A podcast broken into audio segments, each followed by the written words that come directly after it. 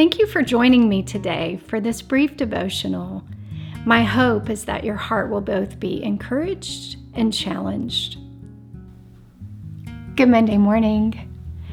I ask for you to hit share on your Facebook, Instagram, whatever you got. If you still got it, you might not even have it. You might be watching this on Monday Musings or on our email database. If you are, share it with a friend. Send it to somebody you know may need it. A couple weeks ago, I was talking with someone I adore. I mean, I just love them with all of my heart. And they were sharing with me some things that they believe about themselves, about God. And they were heartbreaking to hear, because you could tell that these lies had become real truths. And that's a real dangerous place to be. And remember last week I told you I wanted to expound on this just a little more from the Second Corinthians passage we did in chapter 10, where there is the sentence in there that says, "Our weapons are divinely powerful for the destruction of fortresses." Another word for that word, fortress, would be stronghold. So I want to ask you a question today. Do you have a stronghold in your life? Just sit in that for a minute. Is there an area of your life where you feel like it controls you more than you control it? You know what it is. I don't have to call it out. Something that is more master than being mastered. You know, it's important to remember in this journey that we're on, and I've shared this with you many times before, the same power that raised Christ from the dead dwells in you and dwells in me. That was an earth-quaking, shaking power. And when we are a follower of Christ, that is the same power that lives in us. Often, I've noticed that we often name ourselves our stronghold. You know, we'll identify with it. We'll kind of own it and claim it. Well, I'm this or I'm that or I'm that. No, we need to be calling ourselves what the Word of God calls us. That is the first way to destroy a stronghold in our life, because often what we focus on wins. So when we make the issue all up here and we're always working on the issue and we're always dealing with the issue and not making leaning into the Lord the greater issue. See, I've learned that the more I lean into the Lord, the more the other stuff falls away. I don't even have to work as hard at it.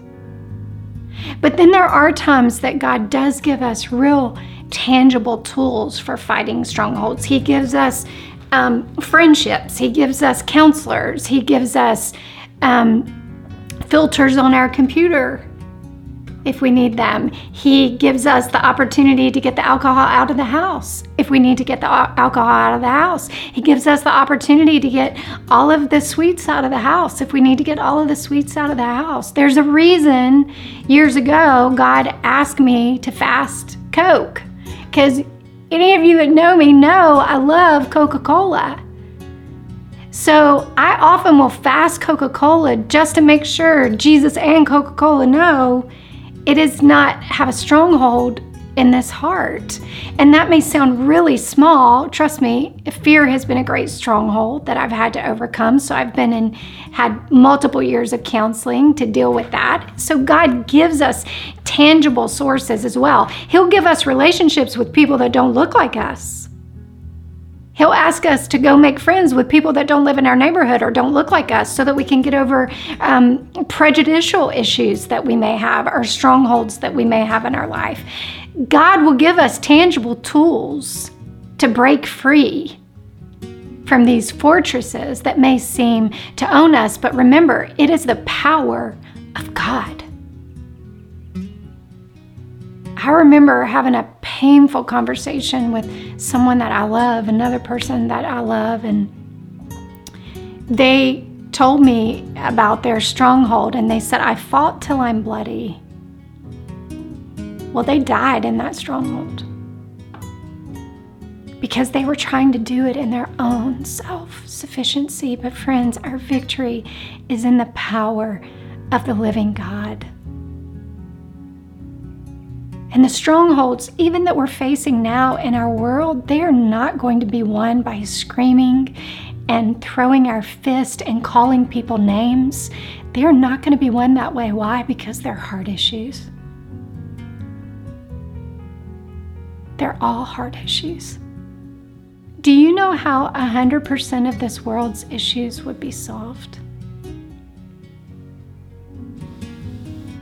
I truly believe is if Christians dealt with the strongholds in their own lives.